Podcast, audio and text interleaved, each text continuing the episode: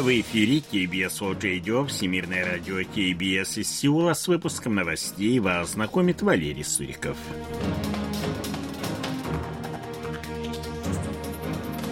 Основные темы этого выпуска Республика Корея прилагает последние усилия, чтобы привлечь Экспо 2030. Республика Корея восстановит посты охраны в демилитаризованной зоне. Северокорейский спутник сделал снимки Белого дома и Пентагона.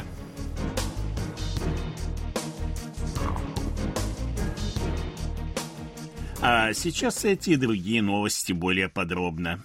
28 ноября государства-члены Международного бюро выставок определят место проведения Всемирной выставки 2030 года. Конкурентная борьба за проведение мероприятия развернулась между Пусаном, вторым по величине городом Республики Корея, Рядом Саудовской Аравии и Римом, столицей Италии. Выступая вечером 27 ноября на пресс-конференции в Париже, глава южнокорейского правительства Хандоксу заявил, что усилия по привлечению посещению Всемирной выставки 2030 года в Пусан будут продолжаться до последнего момента. Перед итоговым голосованием кандидаты проведут краткие презентации своих проектов. Членами Международного бюро выставок являются 182 страны, но в голосовании примут участие 179 или 180 стран, поскольку некоторые из членов не смогли обеспечить себе право голоса из-за неуплаты взноса. Победителем будет признан кандидат, набравший не менее двух третей голосов. Если ни один из них не наберет необходимого количества голосов, победитель определится во втором туре между двумя кандидатами, набравшими большинство голосов в первом. В этом случае для победы будет достаточно простого большинства. Активная кампания южнокорейского правительства по привлечению Всемирной выставки 2030 года в Пусан была направлена на обеспечение сбалансированного развития и быстрого роста страны. Об этом заявил президент Республики Корея Юн Согёль, выступая 28 ноября на заседании Кабинета министров. Он отметил, что в ходе более чем 150 встреч с руководителями стран мира он призывал их поддержать кандидатуру Пусана – Мир был глубоко впечатлен динамизмом и потенциалом Республики Корея, когда государственные и частные секторы объединились в стремлении привлечь всемирную выставку, добавил глава государства.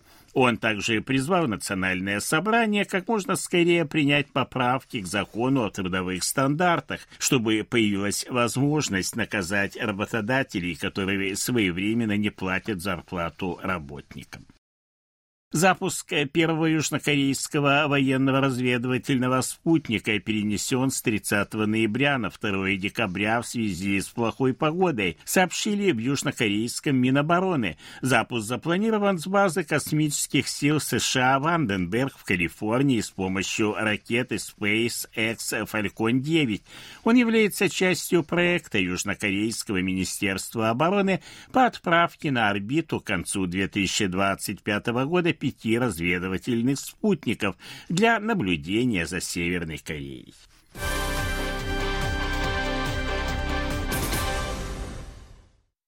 Южнокорейские вооруженные силы планируют восстановить посты охраны в демилитаризованной зоне, которые были ликвидированы в соответствии с межкорейскими военными соглашениями от 2018 года. Об этом сообщил 27 ноября в информационной программе KBS News Line W первый замначальника управления национальной безопасности администрации президента Ким Тэхё. Он подчеркнул, что Сеул будет жестко отвечать на на действия Пхеньяна, которое заявило о полном прекращении выполнения условий соглашения. Оно предусматривает прекращение враждебной деятельности между двумя Кореями, создание буферных и бесполетных зон вблизи межкорейской границы, а также превращение демилитаризованной зоны в зону мира.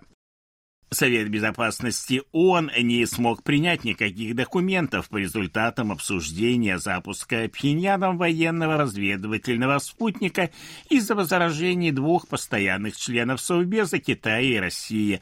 Выступая 27 ноября на заседании, помощник генерального секретаря ООН по Ближнему Востоку, Азии и Тихоокеанскому региону Халет Хиари осудил запуск как нарушение резолюции Совбеза, представляющей опасность опасность миру в регионе, авиационному и морскому сообщению.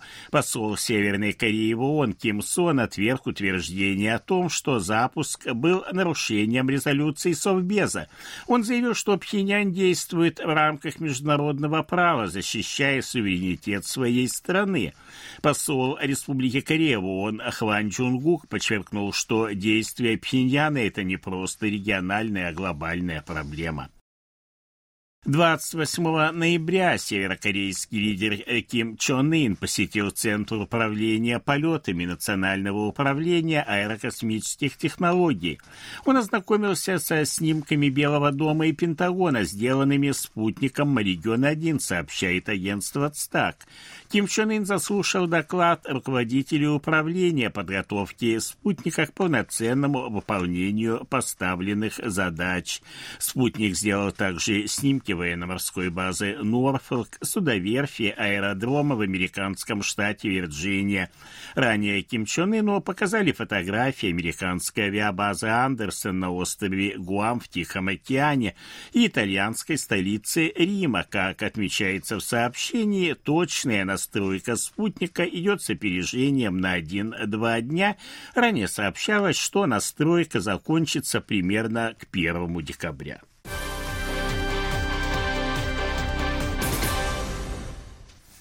Правительство Республики Корея установило квоту на въезд иностранных рабочих по визе И-9 в следующем году на уровне 165 тысяч человек. Это рекордный показатель с 2004 года, когда была введена система привлечения рабочих из других стран. Квота увеличена на 37,5% по сравнению с текущим годом. Примечательно, что за следующего года расширен список отраслей, в которые разрешено использование иностранных рабочих. Обладатели визы И-9 смогут работать в заведениях общественного питания, лесной и горнодобывающей промышленности. Индекс потребительских настроений составил в ноябре в Республике Корея 97,2 пункта, на 0,9 пункта ниже, чем в предыдущем месяце. Показатель ниже 100 означает, что преобладают пессимистические настроения. Как сообщили в Банке Кореи, индекс снизился, несмотря на признаки восстановления экономики и ожидания смягчения денежно-кредитной политики США. Ожидаемая инфляция, то есть прогноз роста цен в течение ближайшего года остался на прежнем уровне в 3,4%. По состоянию на 27 ноября фильм «Весна в Сеуле» режиссера Ким Сон Су посмотрели более двух миллионов человек. Об этом сообщает агентство M Plus Entertainment. Нынешний показатель достигнут на шестой день после премьеры. По этому показателю фильм на втором месте после картины «Криминальный город 3» режиссера Ли Сан Йона, который достиг двухмиллионной отметки на четвертый день демонстрации в кинотеатре театрах. На третьем месте криминальный боевик южнокорейского режиссера Рио Синвана «Контрабанда» на седьмой день.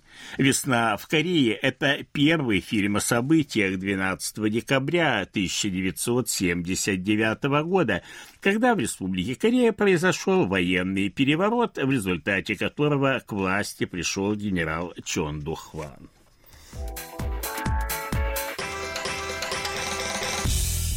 О ситуации на бирже, валютном курсе и погоде. Главный индекс корейской биржи Коспи по итогам торгового вторник составил 2521,76 пункта. Индекс биржи высокотехнологичных компаний Косдак 816,44 пункта. Валютные курсы следующие 1293 воны за доллар, 1418 вон за евро. В Сеуле переменная облачность, температура воздуха ночью до минус 3, днем до плюс 4 градусов. Примерно такая же погода ожидается и в ближайшие дни. Это были новости из Сеула.